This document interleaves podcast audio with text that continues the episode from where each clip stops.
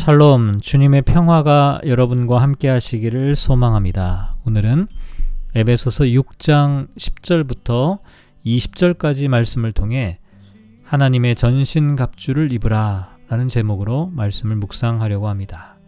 성경 말씀을 봉독합니다. 끝으로 너희가 주 안에서와 그 힘의 능력으로 강건하여지고 마귀의 간계를 능히 대적하기 위하여 하나님의 전신 갑주를 입으라. 우리의 씨름은 혈과 육을 상대하는 것이 아니요 통치자들과 권세들과 이 어둠의 세상 주관자들과 하늘에 있는 악의 영들을 상대함이라. 그러므로 하나님의 전신 갑주를 취하라. 이는 악한 날에 너희가 능히 대적하고 모든 일을 행한 후에 서기 위함이라. 그런즉 서서 진리로 너희 허리띠를 띠고 의의 호심경을 붙이고 평안의 복음이 준비한 것으로 신을 신고 모든 것 위에 믿음의 방패를 가지고 이로써 능히 악한 자의 모든 불화사를 소멸하고 구원의 투구와 성령의 검 곧 하나님의 말씀을 가지라. 모든 기도와 간구를 하되 항상 성령 안에서 기도하고 이를 위하여 깨어 구하기를 항상 힘쓰며 여러 성도를 위하여 구하라. 또 나를 위하여 구할 것은 내게 말씀을 주사 나로 입을 열어 복음의 비밀을 담대히 알리게 하옵소서 할 것이니 이 일을 위하여 내가 쇠사슬에 매인 사신이 된 것은 나로 이 일에 당연히 할 말을 담대히 하게 하려 하심이라. 아멘. 지금까지 사도 바울은 에베소서를 통해 교회의 하나됨을 지키기 위해 성도들이 어떻게 살아야 하는지를 남편과 아내 또 부모와 자녀 주인과 종의 관계를 예로 들어 설명하였습니다. 이제 편지를 마무리하면서 마지막 당부와 권면을 하고 있는데요. 우리가 살아가는 이 세상에서는 이렇게 소중하게 지키고 아름답게 가꿔야 할 그런 관계들만 있는 것이 아니라 싸워야 할 대상도 있다라고 하는 것을 말하고 있습니다. 지혜로운 사람은 싸워야 할 대상이 누구인지 또 지켜야 할 관계가 무엇인지를 잘 분별하는 그와 같은 사람이라고 할 수가 있습니다. 먼저 11절 말씀을 보면 마귀의 관계를 능히 대적하라 라고 말하는데요. 12절에는 또 통치자들과 권세들과 이 어둠의 세상 주관자들과 하늘에 있는 악의 영들을 상대하라 이렇게 말합니다.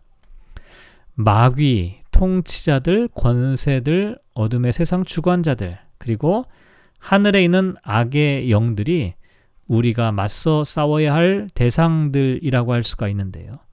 특별히 마귀라고 하는 단어, 이 디아볼루라고 하는 단어인데요. 이 단어는 분열과 갈라짐을 어원으로 합니다. 그리고 이게 단수형으로 되어 있는데요. 이것은 마귀가 하나라는 뜻이 아니라 마귀 중에 가장 강력한 마귀를 의미하죠. 또한 통치자와 권세는 영지주의자들이 섬기던 악한 영의 세력을 의미하고 어둠의 세상 주관자들도 역시 악한 영적 세력을 나타냅니다. 그런데 이와 같은 것들은 모두 파워, 권력과 밀접한 관계가 있습니다.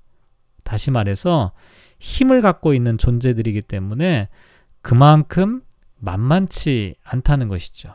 그래서 10절 말씀해 보면 이들을 대적하기 위해서 우리에게 필요한 것이 뭐냐면 주 안에서와 그의 힘의 능력으로 강건해야 한다라고 말합니다. 주 안에서 in Christ라고 하는 것은 주님과의 연합을 나타내고 강건해진다라고 하는 것은 매 순간마다 새로운 힘을 공급받는 것을 의미합니다. 이렇게 주님과의 연합을 통해 강건해지면 우리는 11절과 13절에 나오는 표현처럼 하나님의 전신갑주를 입게 되는데요. 여기서도 하나님의라고 하는 표현이 속격이기 때문에 전신갑주가 내가 준비하는 것이 아니라 하나님으로부터 비롯된다는 것을 나타냅니다. 구체적으로 14절부터 14절, 17절에는 하나님의 전신갑주에 대한 설명이 기록되어 있는데 아마도 바울이 로마의 감옥에서 연금 상태에서 이 편지를 썼기 때문에 그가 로마 군인들을 관찰하면서 어, 이와 같은 어, 표현들을 사용하게 된 것이 아닐까 우리가 추측해 볼 수가 있습니다. 가장 먼저 14절을 보면 진리로 너희 허리띠를 띠라 라고 말합니다. 당시의 옷은 발목까지 내려오는 긴 옷으로 되어 있기 때문에 전투를 하기 위해서는 가장 먼저 그 치렁치렁한 옷을 붙들어 메어야만 했습니다. 그래서 그 옷을 잡아매는 띠가 가장 먼저 필요한 준비가 될 수 있는데요. 영적인 전투를 할 때 그것이 바로 진리와 같다라고 말합니다. 여기서 진리라고 하는 것은 복음의 진리를 나타내기도 하고 또 일반적으로는 진실함, 충실함을 의미한다라고 할 수가 있습니다. 영적 무장의 기초는 예, 진리인데 그 진리가 만약 거짓된 것이라면 그 모든 그 모든 준비가 사실은 무너질 수밖에 없기 때문이죠. 그 다음에 나와 있는 것이 의의 호심경인데요. 호심경이라고 하는 것은 가슴에 붙이는 보호대입니다. 전쟁을 하다가 팔이나 다리를 다치는 경우에도 심각한 어, 치명적인 어, 위험이겠지만 가슴을 다치는 것은 정말 생명을 잃을 수 있는 가장 위험한 일이라고 할 수가 있습니다. 그래서 다른 어느 곳보다도 보호해야 할 곳이 바로 가슴입니다. 근데 그것을 보호하기 위해서 필요한 것이 의라고 하는 것이죠. 우리의 신앙적인 진실함, 우리의 신앙적 생명을 보호할 수 있는 것은 이와 같은 의로움인데요. 여기서도 의는 그리스도의 칭의를 표현하기도 하고 동시에 도덕적인 완전함 또 순결함들을 의미하기도 합니다. 마귀와의 싸움에서 우리가 도덕적인 정당성을 잃어버리게 되면 우리는 아무리 많은 말을 해도 사람들에게 설득력을 가질 수가 없기 때문이죠. 그래서 14절에 나와 있는 진리의 허리띠와 의의 호심경은 마귀가 우리를 이간질시키고 분열시키려고 할 때 그와 같은 빌미를 주지 않기 위해 우리가 도덕적으로 흔들림 없는 삶을 살아가라는 그런 뜻이라고 할 수가 있습니다. 15절에 보면 평안의 복음이 준비한 것으로 신을 신으라 이렇게 말하는데요. 표준 세번역 성경을 보면 발에다가는 평화의 복음을 전할 채비를 하십시오 라고 번역하고 있습니다. 채비를 한다는 것이 여기서 중요한데요. 한국에서 군인들이 군화만 신으면 태권도 1단이라고 말할 정도로 어, 준비가 되어 있다라고 할 수가 있습니다. 전쟁에 나가는 사람이 샌들 같은 신발을 신고 나갈 수는 없죠. 마찬가지로 성도도 복음을 전하기 위해서는 준비가 필요합니다. 언제든지 복음을 전할 수 있도록 갖추지 않으면 우리에게 갑작스럽게 다가온 그 시간을 제대로 감당할 수가 없게 된다는 것이죠. 그래서 언제든지 평화의 복음을 전할 수 있는 준비, 채비를 하십시오. 라고 말하는 것이고요. 또 16절을 보면 믿음의 방패가 나오는데요. 방패는 모든 불화사를 소멸하기 위해 필요한 것입니다. 마귀는 성도를 향해 무차별적으로 화살을 쏘면서 공격을 하는데요. 수많은 공격이 있습니다. 핍박이나 의심이나 절망이나 여러 가지 불화살을 우리를 향해서 쏘게 되는데 이와 같은 공격을 막아내려면 우리에게는 믿음의 방패가 필요한데요. 어, 마귀의 시험에 맞서서 우리의 믿음과 신뢰가 무너지면 우리는 그 공격 앞에 속수무책으로 당할 수밖에 없습니다. 특별히 여기서 방패라고 하는 단어, 이 뒤레온이라고 하는 단어는 작은 손 방패가 아니라 온몸을 가릴 수 있는 긴 방패를 나타냅니다. 그러니까 어떤 일부분만을 보호하는 것이 아니라 나의 몸 전체를 머리, 머리부터 발끝까지 한꺼번에 다 막을 수 있는 그와 같은 방패가 필요한데 이것은 어느 한 부분이라도 불신에 노출되지 않도록 주의하라 라고 하는 의미를 담고 있습니다. 또 17절을 보면 구원의 투구가 나오는데 데살로니가전서 5장 8절에 보면 구원의 소망을 나타냅니다. 이것은 구원받았다는 확신과 그 소망 가운데 거하는 것이죠. 적군이 칼로 나를 내리칠 때 투구가 내 머리를 보호하는 것처럼 우리가 구원받았다는 사실을 확신하고 있을 때 우리의 지성과 의지가 보호될 수 있다는 것이죠.